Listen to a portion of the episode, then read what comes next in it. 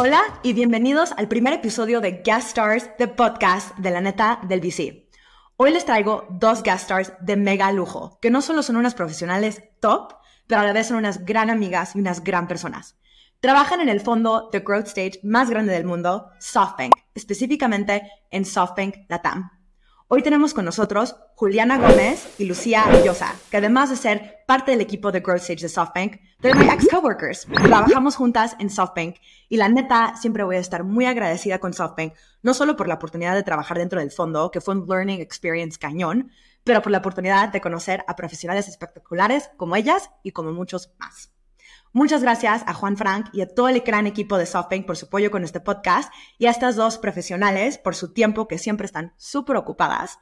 Y pues sin más preámbulos, entremos a la plática de hoy, que son las diferencias entre early stage versus growth stage. Bienvenidos a la neta del VC. Bienvenidas, ¿cómo están? Hola Nat, no, mil gracias a ti, a ti por tenernos. Siento que lo que estás haciendo con la neta del VC es súper importante para el ecosistema de VC, entonces felices de estar acá. Muchas gracias. Gracias a ustedes. La verdad es que siento que lo que van a aportar hoy es un complemento extremadamente importante, especialmente porque toda mi carrera ha sido en early stage y pues como sabemos, investing is a, is a journey, it's a path, ¿verdad? Y pues de lo que sigue son ustedes y es importante saber todo el cuento para poder jugar bien. Pero antes de entrar a todos los detalles, les voy a hacer un pequeño intro a las dos. Primero les voy a presentar a Lucía o Lu. Lu es peruana, estudió su bachelor's degree at the London School of Economics, donde estudió Business Administration. De allí empezó su carrera en Investment Banking con Credit Suisse y ahora está aquí con nosotros en SoftBank Latam Growth Stage. Pero más allá que eso, les quiero compartir que Lu es una mega super fan de todos los deportes. Y les digo, o sea, la neta se sabe todos los stats, todos los jugadores, todos los partidos. Y a mí, la neta, como que me vale. Pero escucharla hablar de todo esto con tanto entusiasmo, la neta, sí me engancho a escucharla. Lu, bienvenida a la neta del VC. Mil gracias de nuevo por la invitación, Nat. Feliz de estar acá. Ahora les voy a presentar a Juliana, o Juli. Juli es colombiana y estudió su bachelor's at Rice University, where she studied economics and computer science, de allí empezó su carrera en Investment Banking at Morgan Stanley.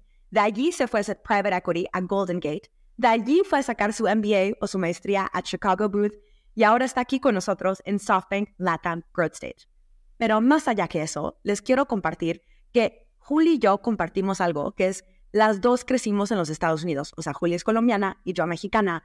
Pero unlike me, Juli ha hecho como un gran trabajo de retener su, no sé, esencia colombiana al 100%. Yo como que, güey, ¿cómo le haces? O sea, o sea, sí siento que, que, hablo español y que conozco mi cultura y que quiero mucho a México, pero el español de Juli es perfecto. Siento que su flow es demasiado latino. Yo, la neta, pienso en inglés y cuando me siento más flowing es en inglés, pero anyway, mis respetos, Juli, eres una crack. Bienvenida a la neta del VC.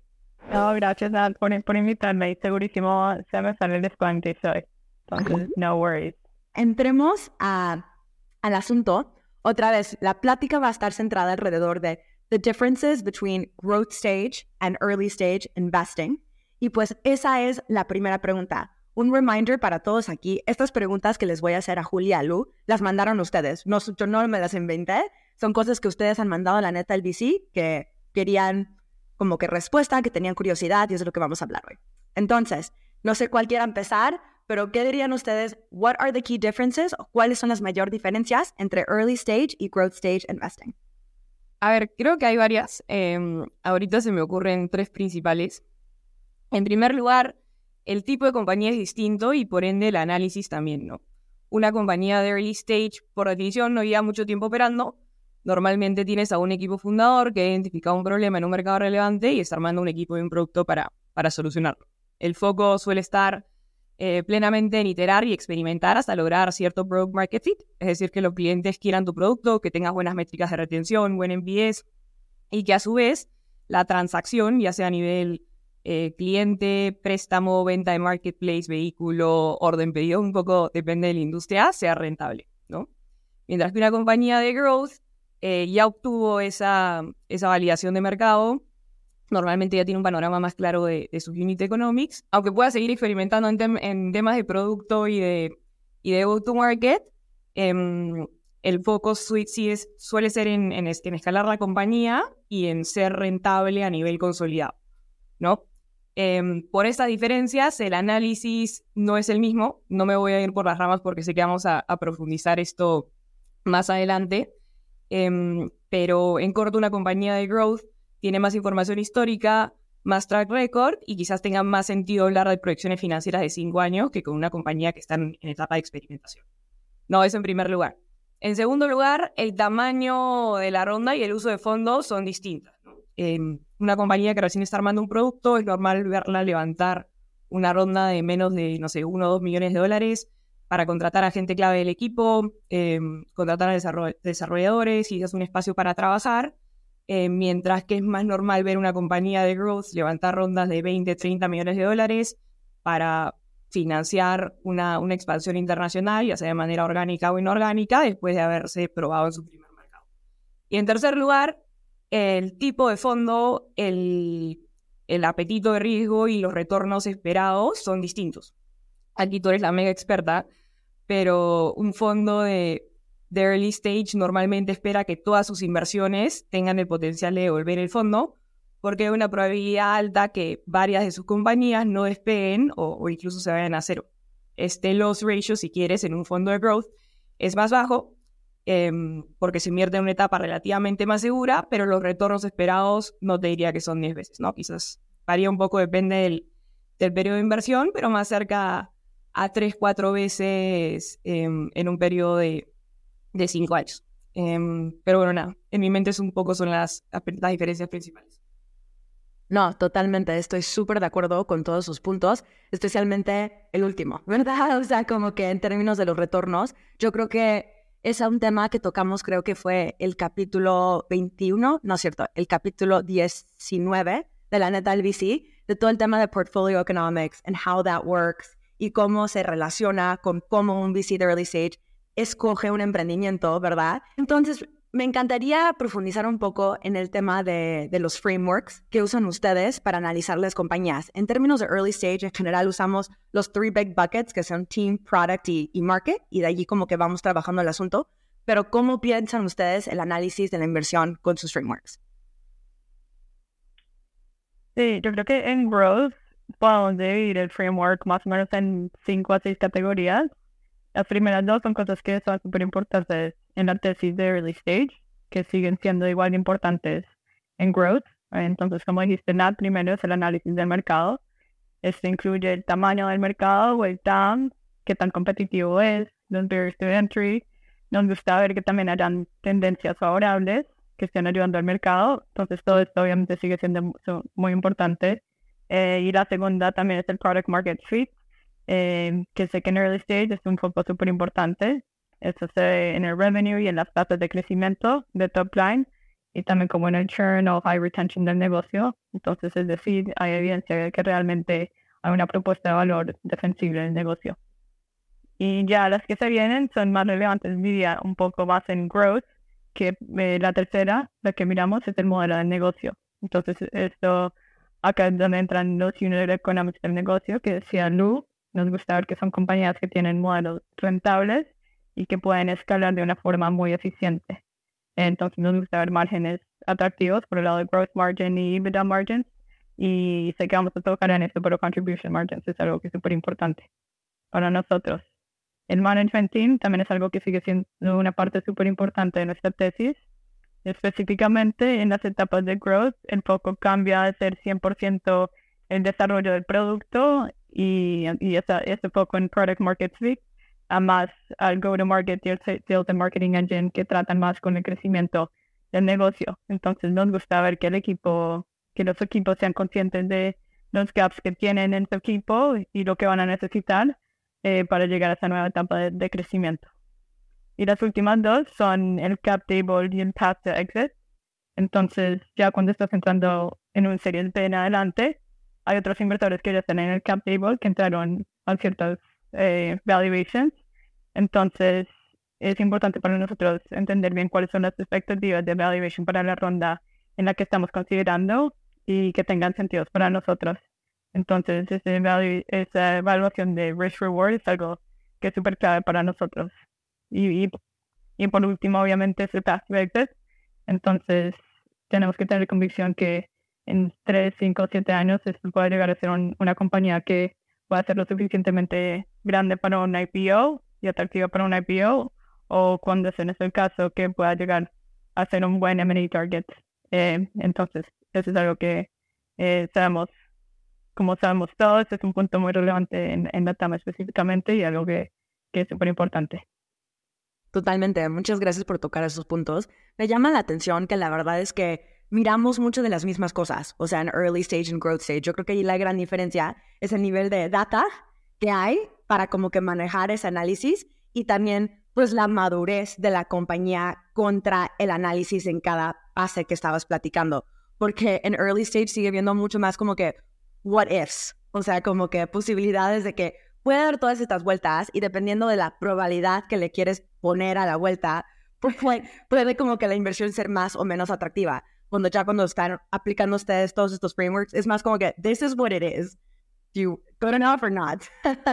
es un poco más como que veo, no es como que no tenga el potencial la de hacer como que pivots estratégicos y tal, pero acá es como que puros pivots y puras posibilidades, o sea, random.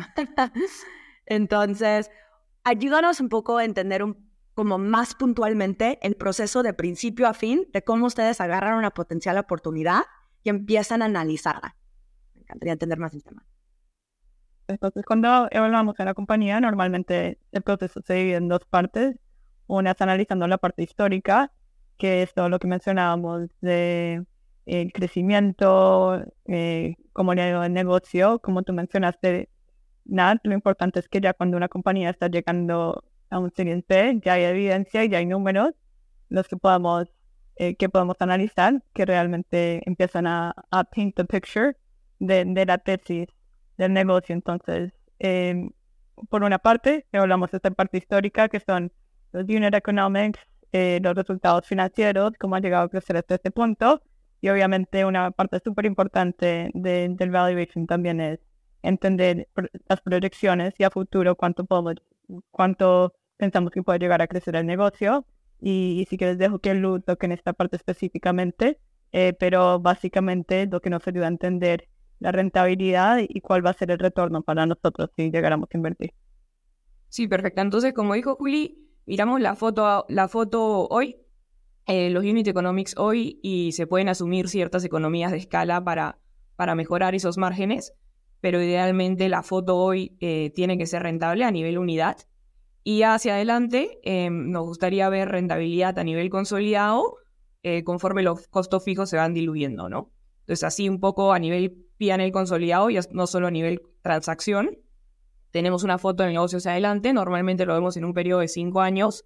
Jugamos un poco con los casos. Tenemos un caso base, un caso un poquito más optimista, un caso un poquito más negativo. Em, le asignamos ciertas probabilidades y vemos un retorno ponderado, si quieres, em, en cinco años. Entonces, ese, ese número que mencioné antes de tres, cuatro veces, dependiendo un poco el, el periodo de inversión, es básicamente si metemos hoy cierta cantidad de, plata al negocio, cuánto va a valer nuestra participación en cinco años. Entonces, si metí uno y saqué tres, esas son las tres veces. Eh, eso es un poco como lo vemos. Totalmente. Y la verdad es como que un proceso, un análisis bastante completo, multifactorial, que van estudiando paso a paso.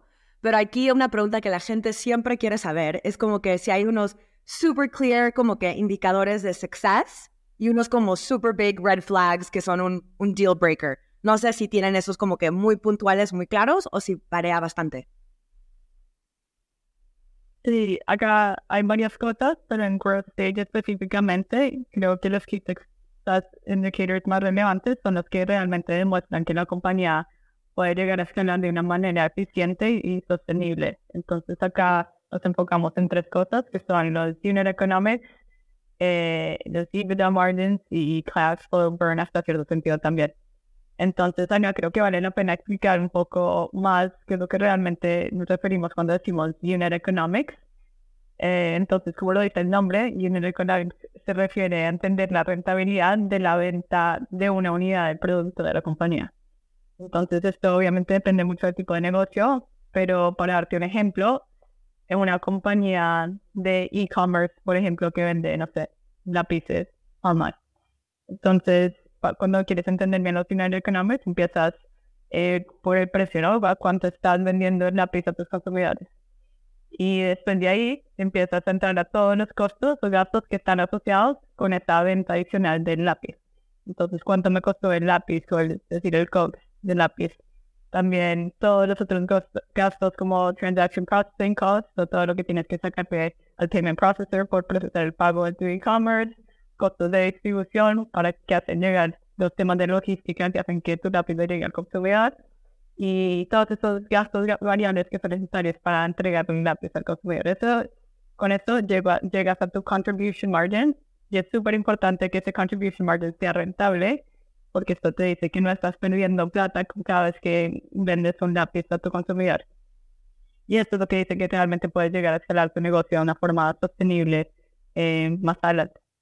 Entonces, eso es uno. Dos, eh, aparte, también nos gusta analizar un poco el lado de OPEX y que lo que vemos en los EBITDA margins, ¿cierto? Entonces, que la compañía está creciendo de una manera eficiente.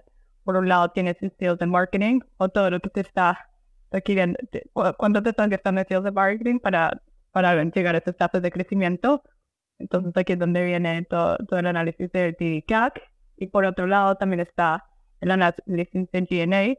Entonces, nos gusta ver que las compañías que tienen equipos que son muy productivos, eh, o sea, lean teams que, que lleguen a, a, operar el negocio de una manera muy eficiente. Y no necesariamente tienen que ser compañías que son even positive desde el momento que invertimos, pero sí que esté muy claro que, que haya como un path de profitability.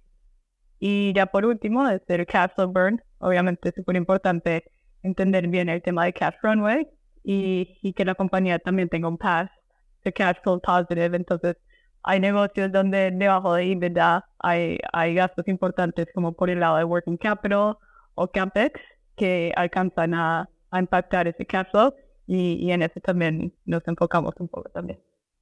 Súper, no, está súper completa la respuesta. Muchas gracias, Juli. Oye, esto como que me provoca curiosidad porque me lo preguntan varios founders y no sé cómo lo ven ustedes from like a P&L perspective. Eh, customer success todo lo que tiene que ver con, con ese como que line item para un producto o un servicio, ¿ustedes lo incluyen como COX o no? Esto es algo que me preguntan todo el tiempo. Yo, I can see you try to be sneaky con el COX. ¿Cómo lo ven?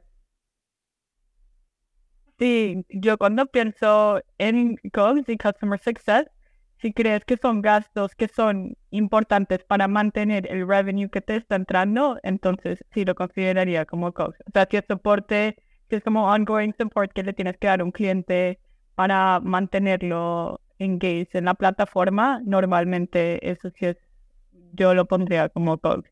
Eh, no sé, si tienes alguna otra perspectiva ahí. Sí, no, tal cual. O sea, es, es una pregunta válida porque viendo bastantes compañías no te diría que hay una, una regla fija y que todo el mundo lo haga de manera igual. Es un poco eh, más fácil de explicar que hacer decir que un costo esté totalmente relacionado a la venta, eh, porque tienes un poco la, em, la disyuntiva de, ok, sí, me ayuda a la venta, pero a la misma vez no es crucial, entonces quizás sea más un tema de arreglar ciertos problemas cuando estés usando el producto y, va más para OPEX que para COG. Em, pero yo creo que ahí lo importante es simplemente ser súper claro con las líneas que estás incluyendo en el PNL y si al final el inversionista tiene una, un punto de vista distinto, mueve los, los costos o los, los gastos de un lado a otro, ¿no? Em, entonces, contale que tú tengas un view y una explicación. Si alguien más tiene, tiene otro, otro punto de vista, lo puedes o la puedes dejar jugar con, Ok, menos mal, esa es la misma respuesta que doy yo. Dije, am I giving the wrong response? y dije, you guys can keep me honest, pero eso es más o menos también lo que diga en términos de customer success. Y sé que me estoy saliendo un poco del guion, pero voy a meter esto aquí porque me parece súper clave de lo que acabas de decir, Lu. En early stage VC, el tema de storytelling es increíblemente importante.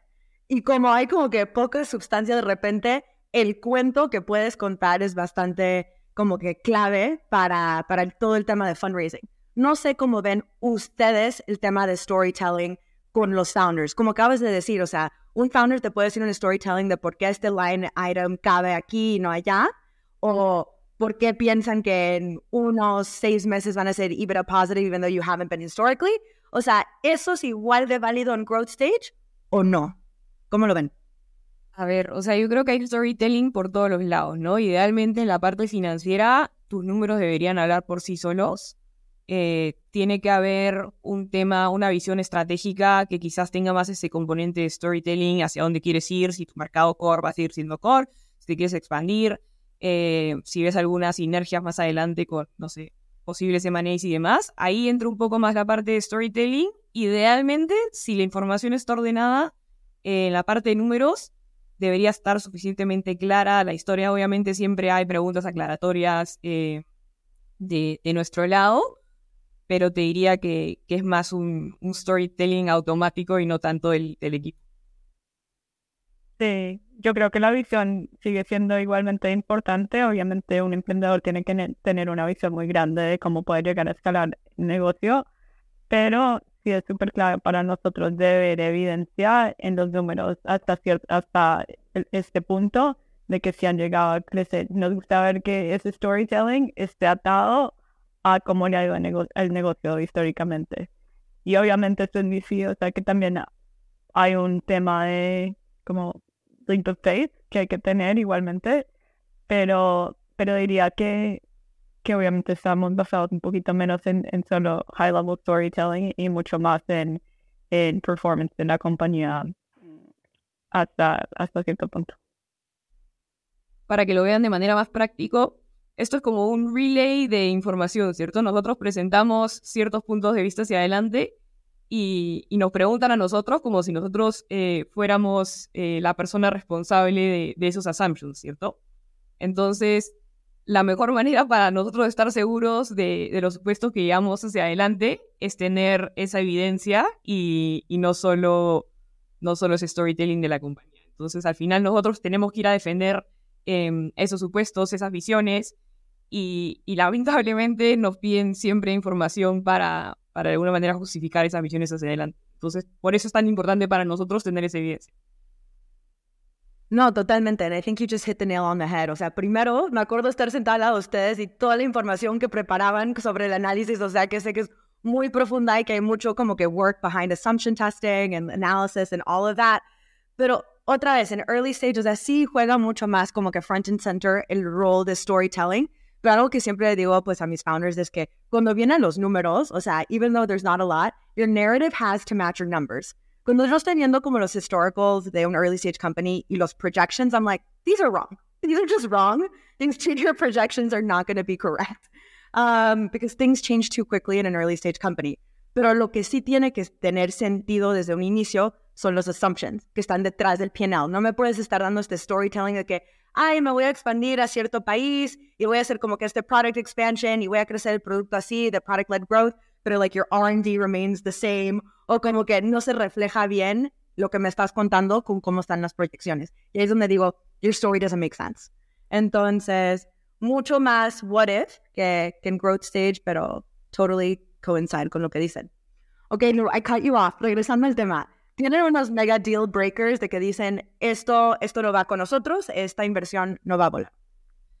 A ver, quizás un poco a nivel general, no solo para growth, em, te diría que hay dos factores que, que hacen que un deal no pase. No necesariamente son malos, pero simplemente impiden una transacción.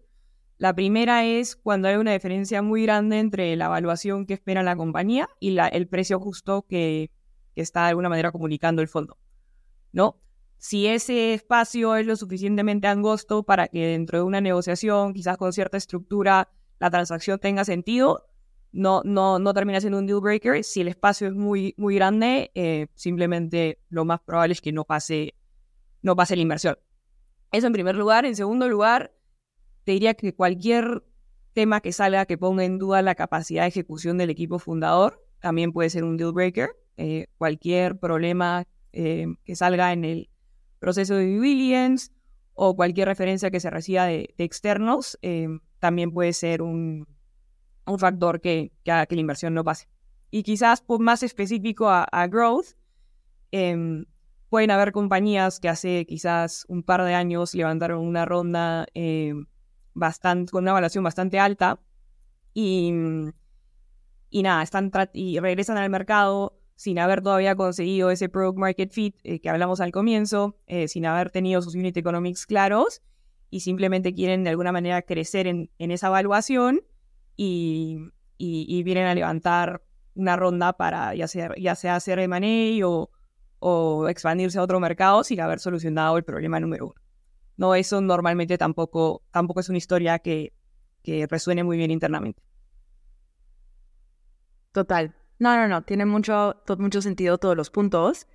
Entonces, un poco yendo a best practices que le pueden compartir a, a, los founders, como si alrededor de todo lo que han contado, la verdad es que durante la conversación han compartido bastante best practices, pero no sé si específicamente en términos de los financial statements o los KPIs que les entregan los emprendedores a ustedes, si tienen como que unas preferencias que hace como más fácil el análisis o la comprensión de la información. Por ejemplo, algo súper simple, yo siempre le digo a los emprendedores, de repente me llega como un email con como 8 Excels, 2 PowerPoints, como que un Word super random en vez de como que un data bien estructurado con la información en cualquier plataforma X que tú quieras, o sea, Notion, Docus, DocSend, Google Docs, doesn't matter. No sé si tienen ustedes así unos tips. Sí, yo creo que at a very high level, o sea, lo más importante, eh, si nos gusta ver que la, información esté presentada de una forma clara y ordenada, ah, como tú dices, en vez de tener información de todas partes, donde hay números que no atan con los otros números que nos están presentando en las presentaciones, eh, pues obviamente sí ayuda que todo esté ordenado, pero no solo porque nos facilita el trabajo de nosotros, sino que porque normalmente las compañías que presentan así todos sus KPIs y resultados financieros, tienen una visibilidad muy clara de su negocio y lo que eso significa es que normalmente si están usando esos KPIs que nos presentan no solo para levantar la ronda, sino que en realidad están usando esos KPIs para tomar decisiones importantes de su negocio, ¿cierto? Entonces que esos KPIs, eh, KPIs estén basando los presupuestos anuales o el tema de prioritization de distribución de a diferentes canales, ¿sabes? Como que normalmente las compañías que sí tienen los resultados financieros y KPIs como muy simplificados y muy claros y los presentan de esa manera son las compañías que se nota que los están usando realmente para manejar y gestionar su negocio. Totalmente, estoy súper de acuerdo. Además de que siempre le digo a los como founders, de repente cuando me pasas tu data room es de los primeros, like it's like one of your first impressions. ¿Verdad? Es como que fácil que sea buena, como que soy una persona organizada, que sería que tiene como que todo bajo control, o al menos visually represented, ¿verdad? Entonces, I, I coincide with that. Ahora un poco el tema de todo lo que tiene que ver con portfolio operations y portfolio support, un tema ahorita súper importante en términos de cómo está el mercado y el apoyo que han necesitado las compañías uh, durante estos tumultuous times, por decirlo así. No sé cómo sea el portfolio support del lado de growth stage, porque me imagino que de repente hay bastante overlap con early stage, pero también pueden haber distinciones importantes. Me encantaría escuchar de su parte.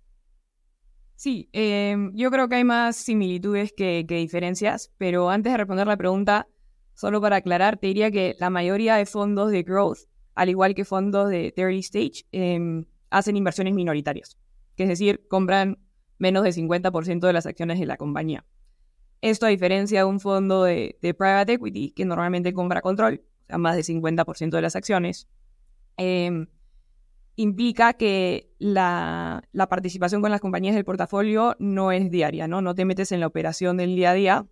Aquí Juli nos puede contar un poco lo que hizo en su vida pasada, pero la ayuda y el soporte que da, que da eh, un fondo de growth es más on demand mientras las compañías del portafolio lo vayan necesitando en temas de recruiting, estrategias de marketing, producto, expansión internacional, contactos, posibles partnerships, lo que quieras. Eh, de alguna manera se va a tratar siempre de ayudar y, si el fondo no tiene el expertise para un tema específico, se va a tratar de coordinar las referencias para, para contactar con personas que puedan tener la solución, ¿no? ¿Cómo lo hacen los fondos de growth? Creo que varía mucho del fondo. Te puedo contar un poco cómo lo hacemos aquí en SoftBank. Em, este esfuerzo lo lidera Alex Shapiro, que es Managing Partner de, del fondo, está basado en Brasil y, y hace, antes de entrar a SoftBank fue la persona que armó las operaciones de, Apple y Amazon en Brasil. Entonces un background eh, muy operaciones eh, y muy útil en, en cuestión de, de diligence del comité, que te da un poco ese sanity check de que, de que estemos teniendo una, una conversación cuerda. Em, y, y, nada, él tiene un equipo que, que ve temas de, de, marketing, de producto, de comunicaciones y va ayudando a las compañías del portafolio conforme lo vayan, lo vayan requiriendo. Totalmente. Alex también es como que super nice, o sea, es una persona que ha hecho como muchísimas cosas y me acuerdo conociéndolo en Brasil y yo digo, qué buena onda, o sea, como que he has like a great energy.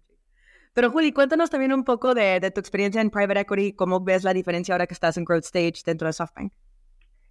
Sí, mira, te cuento que, pues obviamente en PE, siendo los dueños, en cierto, cierta forma, de, de las compañías, es eh, el trabajo del portafolio es muy hands-on, es una gran parte de la inversión, es una gran parte de la tesis es el saber que tú como inversor puedes, tienes el control de, de hacer ciertas decisiones para el negocio que son importantes, o crecer en ciertos mercados o los productos, esa decisión al final, tú tienes la capacidad de decidir esas cosas.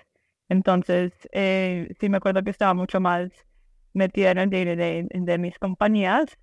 That being said, o sea, siento que en SoftBank, eh, y especialmente últimamente, a lo que te decías de cómo está el mercado y todo, obviamente ha sido una parte súper importante de nuestro day-to-day también como inversores, es estar ahí para las compañías que lo necesitan y eso varía muchísimo, depende de la compañía, ¿no? Normalmente si es una compañía que ya va mucho más avanzada que Series T y lo que sea, son compañías que ya básicamente manejan su negocio y nosotros estamos ahí para, para lo que necesiten, pero son las compañías que entran más como en el Series B, que son todavía un poco más pequeñas, donde yo veo que en mi día a día estamos mucho más metidos en, en esos temas de estrategia, aunque es una dinámica muy diferente a PI, ¿no? No es que nosotros entramos a, a esas reuniones y les decimos qué hacer, sino que somos más como un partner de eh, de qué, de brainstorm ideas y cosas así, y usando nuestra, nuestra experiencia que tenemos con inversores, normalmente que ya seguramente hemos visto negocios similares a, a la compañía, les podemos dar un punto de vista que de pronto nos ayude, pero sí es mucho más eh, una dinámica de, compartir tu perspectiva sin necesariamente eh, esperar que la compañía va a tomar 100% esa decisión. Pero sí diría que, o a mí me ha sorprendido que sí siento que estamos muy metidos eh, e-, en, ese tipo de conversaciones y en el lado de operaciones, y que obviamente nosotros no somos los que estamos ejecutados, pero sí eh, estamos haciendo un check-in eh, importante en nuestras compañías. Muy completa la perspectiva, entonces sí encaja que hay mucho overlap con early stage en términos de como los on-demand tasks que puedes como que con quien con cual puedes apoyar, y no sé ustedes, pero yo diría que en la parte de portfolio support y portfolio operations se supone que nosotros estamos apoyando a los founders. Yo creo que sí lo hacemos, pero yo personalmente he aprendido un montón de mis founders en la parte de portfolio operations y portfolio support. Yo como que, wow, o sea, me están pidiendo esto porque lo están haciendo de esta forma y qué interesante cómo le están dando la vuelta y qué cool aprender cómo están ejecutando esto. Entonces yo como que I get all like excited and nerdy. Como estoy como más metida en portfolio operations que es menos de lo que hago día a día. Em, ¿Qué opinan sobre M&As? Esa transition fue súper direct, pero ahorita eh, otra vez con el mercado como está y con lo que se, se platica en la TAM de que hay falta de salidas, tiene que ver como que más, eh, como se dice, apertura de, de, salidas y pues sabemos que literal hay como tres salidas. Hay IPO, M&A y de repente secundarias, pero tienen que ser más grandes, tienen que ser más private equity style, ¿verdad? Para que sean importantes y relevantes. Pero ahorita se está hablando mucho de la estrategia de M&A. ¿Qué opinan? ¿Cómo lo ven? Let me know. Y ahí, para aclarar tu pregunta, es ¿cómo, cómo vemos el rol de M&A en términos de un exit o como más como para escalar y términos de crecimiento? Yo creo que los dos. Es un, es un buen clarification point. O sea, M&A as an exit, how viable you think it is y si puede ser atractivo para un fondo, pero también como estrategia de crecimiento y complemento a compañías que ya existen en el portafolio. Si quieres, Juli, comienza con, con la parte de, estratégico y yo voy por el tema de exit. Entonces, como tema estratégico, eh, como un lever de crecimiento, puede que sea una estrategia interesante. Obviamente hay compañías que puede que sean complementarias al negocio por temas de productos complementarios, eh, regiones complementarias.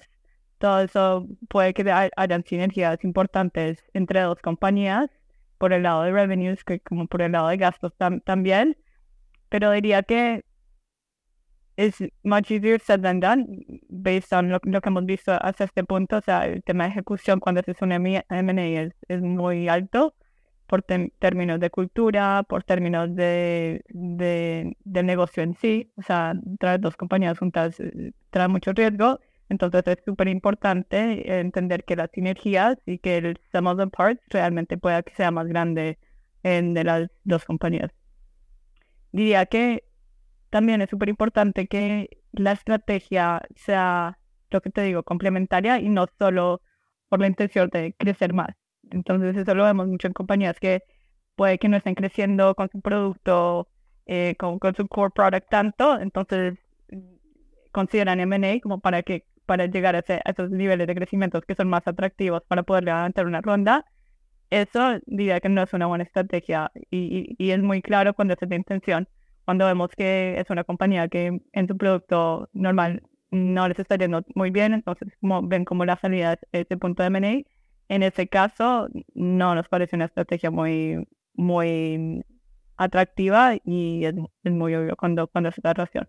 Pero obviamente es algo que, que puede que sea súper eh, importante para un negocio y, y, y, sí vemos que es súper importante para los founders que estén conociendo compañías y que estén al tanto del mercado y las y las compañías que están saliendo para que por si llega a ser un buen, una buena estrategia más adelante, que siempre estén al tanto, pero diría que no, no es algo que, que nos parece tan tan atractivo eh, como, como una estrategia de crecimiento en, en, sí. Pero por el lado de exit, sí, creo que es mucho más relevante y dejo que, que Lu eh, responda a esta parte. Y antes de, pasar con Lu, yo creo que lo que dices es súper importante, Juli, porque, o sea, yo creo que se subestima lo difícil que es como que el aftermath del M&A. No solo ejecutar el M&A, pero todo lo que sigue. Me acuerdo cuando seguía, cuando seguía con Ernst Young, habíamos entrado a un proyecto como estratégico después de un four firm asset manager merger. y o sea, todo el proceso de change management de ese, de ese merger and acquisition era una locura. O sea, el back office entre tecnología, legal y procesos, y luego el front office entre procesos y people. O sea, para que encaje todo eso, además de la cultura, fue cañón. O sea, se aprendió un montón y se logró. Pero yo dije, this is really hard. O sea, no solo como que ah, M&A super. O sea, sí fue algo que fue un reto por muchos años. Entonces, totally agree. Lulu, cuéntanos de M&A exits. A ver, quizás lo llevo a un tema un poquito más, más broad eh, que solo Money. Em, lo llevo a exits en general. Como dices, hay varias maneras de dividir tipos de exits. Eh, creo que no hay ninguna con buckets principales. No uno cuando, ¡ay! Se me acabó la luz. eh, dijeron, show's over, back to work. sí, no, esto es, espérate, no sé si se me va a ir el internet. ¿Se fue la luz? Eh, porque está, ahí está. We're back. We're back. We're back. Eh, no manches, que se, acabó el podcast. Sí, no, no, no, no, todo bien, todo bien.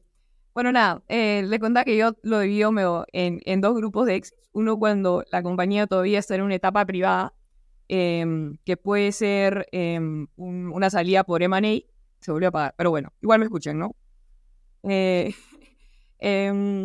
Em, nada, se puede hacer una, una salida por M&A o una venta ya sea de, de, todos los inversionistas o un inversionista a un fondo de, de private equity, o puede ser una venta cuando la compañía y es una compañía pública, ¿no? Y para que esto pase, eh, a fuerza tiene que haber un IPO y, y nada, de, esta manera el, el, fondo puede, puede vender su participación en el mercado secundario. El supuesto más común es que al momento del IPO o en el día cero, eh, los fondos venden su participación no funciona así en, en práctica, hay periodos de lockup em, y muchas veces no hay apetito de vender hasta unos años después de la salida a bolsa y la salida a bolsa termina siendo solo un hito en, la historia de la compañía, ¿no? Y hablando de IPOs en Latinoamérica, aunque todavía estemos em, un poquito detrás de, mercados, de mercados desarrollados en la relevancia de compañías públicas de tecnología, hemos visto cada vez más compañías de tecnología o venture back, si quieres, salir a bolsa. Eh, lo hizo Mercado Libre hace bastantes años. Em, le siguieron compañías como Globan, Seguros, Stone, uy, se van a ir seguro varias, eh, Vitex, XP, Nubank, eh, D-Local. Y, y, nada, y por más optimista que estemos que, que esta tendencia va a seguir hacia el alza, sí somos conscientes que hacer IPO, hacer un IPO no es una tarea fácil, ¿no?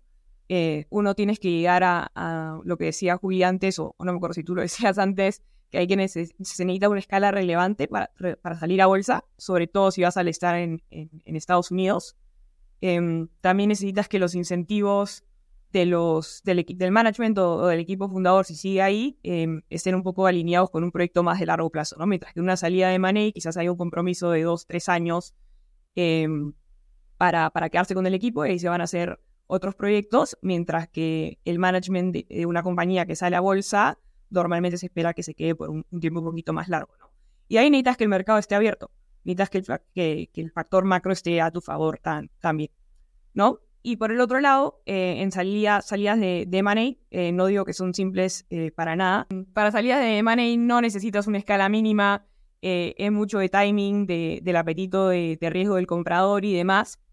Em, y ya hemos visto esas salidas, em, más de estas salidas recientemente, ¿no? Vimos que, que Visa anunció la adquisición de Pismo, SoFi em, adquirió Technicis, Itaú compró una participación en Avenue, y hace un par de años, me parece, Uber compró a Corner Shop y, nada, esperamos ver más de estas salidas también en los siguientes años, ¿no? Entonces tienes esos, esos dos caminos de, liquidez.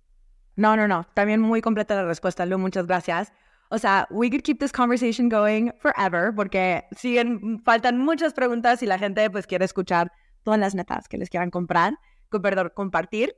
Pero se nos acaba el tiempo, entonces vamos a terminar el podcast con un lightning round de tres preguntas que se les voy a tirar así rápido y lo que y estas son como más fun, más personales. Y first thing that comes to mind, me avientan la respuesta, ¿va? Super. Lu, si no fueres inversionista, ¿qué serías? Uy, eh, creo que operaría o haría algo relacionado a deporte 100%. Lamentablemente no tengo las habilidades para ser deportista profesional, em, pero creo que hay, hay varias cosas que se pueden hacer en ese mundo, ¿no? Desde inversión en equipos, inversión en proyectos deportivos, fundraising, em, ¿qué más? Periodismo, creación de contenido, eh, hay miles de oportunidades, creo que es, un mercado que cada vez atrae más talento, así que nada, algo, algo por ahí. I can totally see you in that world. Juli, eh, si no fuera inversora, seguramente también me, gustaría operar. Eh, me parece también igual súper importante y súper complementario a lo que estamos haciendo en el día a día. hay que operar y si tuviera el talento, me hubiera encantado en algún momento eh, ser arquitecta. Me encanta la arquitectura y siento que es una combinación súper interesante entre el diseño y la creatividad y la innovación también. Entonces, pero no tengo el talento, o sea que no, no. No voy a poder ser arquitecta. No te podría ser un gran arquitecto. ¿Verdad? Yo, sí siento que, tienes todo para ser arquitecto. Si podrías compartirle un recurso a la audiencia de algo que te ha ayudado a ti con tu carrera o hasta personalmente, libro, podcast, lo que sea, ¿qué sería? Sí, ahora esto no es un recurso tan tangible, pero a mí me ayuda mucho, me, me encanta, es el, podcast de Acquired, que seguramente ya muchos de tus listeners eh, lo conocen, pero para los que no, Acquired es un podcast que básicamente eh, cada capítulo hace un de una compañía que hoy en día es súper exitosa. Eh, y son capítulos de dos, tres horas donde hablan de toda la historia, de cómo empezó, del background de los fundadores, que fue mm, lo que los hizo exitosos y muchas de las cosas que tú aprendes, o sea, son, obviamente son estrategias que em, pueden aplicar a, las compañías los que, los estamos viendo como inversor, pero también como operador, obviamente, para los founders. Creo que podría ser relevante. Entonces, Acquired me encanta. My favorite podcast. O sea, el storytelling de esos chavos es cañón. O sea, the enthusiasm in their voice son como locos cuando hablan de deportes. Exacto, es lo que me, es lo que me encanta, es que son nerds. No, son nerds y se les escucha que les encanta. That's why it's amazing. Lu, ¿y tú qué recurso nos compartes? No te diría uno específico, pero en general creo que escuchar entrevistas a operadores, ya sea founders, CEOs, gente de ventas, marketing, producto, finanzas, lo que quieras, em, ayuda mucho. Em, al final nosotros, mucho, mucho de la chamba es aprender y, nos toca aprender cuando hablamos con compañías del portafolio o potenciales compañías del portafolio. Eh, pero ese recurso adicional de escuchar perspectivas de, de gente que lo hace en su día a día, creo que te ayuda o sea, a entender un poco más, de manera más tangible la, la realidad de, de la operación, hacer mejores preguntas, entender los riesgos de mejor manera. Em, y, y nada, hay tanto contenido hoy que, que creo que, que, que está muy bueno escuchar entrevistas de... Totalmente. Para poder como que entender también más cómo están pensando ciertas personas claves del portafolio de las compañías cuando te vienen a pedir algo y tú como que, ¿y cuál es el contexto? Y como que vas aprendiendo a la vez. Estoy totalmente de acuerdo. Eh, y por último, chicas, ¿cómo se dice? ¿Cuál es de las cosas más importantes que han aprendido, ustedes de los founders? Por ejemplo, para mí, yo soy una persona muy matada. Like, it's very hard for me to give up on something and let it go. Que de repente puede ser muy bueno, pero de repente es demasiado malo. Y lo que he aprendido de los founders es, you need to know when to quick strategically and fast and move on with your life. Y para mí eso ha sido muy difícil y gracias a varios founders voy mejorando. I'm not there 100%. Pero ¿qué dirían ustedes? Sí, para mí, sí, sí. Eh, yo lo veo directamente cuando trabajo con los founders y es una de las partes que más me gusta de mi trabajo, es eh, la disciplina y la curiosidad con la que, y que me parece que es lo más importante, las cualidades más importantes que tienen founders exitosos, que les encanta lo que hacen y también obviamente tienen que tener mucha disciplina y perseverancia para seguir con, todo, con todos los obstáculos que se les presenta eh, para seguir adelante. Y eso me motiva a mí como inversora y, y también yo creo que eh, me da mucha empatía, o sea, es- eh, tengo una empatía súper fuerte con los emprendedores porque al final ellos son los que tienen el trabajo más difícil y toman muchísimo riesgo eh, para poder sacar el negocio en, adelante, o sea que siempre, siempre me, me motiva y, y me hace tener mucha empatía para todos los founders con los que trabajamos. Total, y de mi lado muy alineado. O sea, yo creo que, que los emprendedores son los que tienen el trabajo más difícil por lejos, ¿no? Si quieres, siguiendo con el tema deportivo, son, son los que juegan el partido. No, pero el founder al final es el que tiene que lidiar con las lesiones, las tarjetas rojas, eh, lo fuera de fuego, siguiendo con un poco con la analogía, eh, y con este, esta, esta apagada de incendios non-stop, ¿no?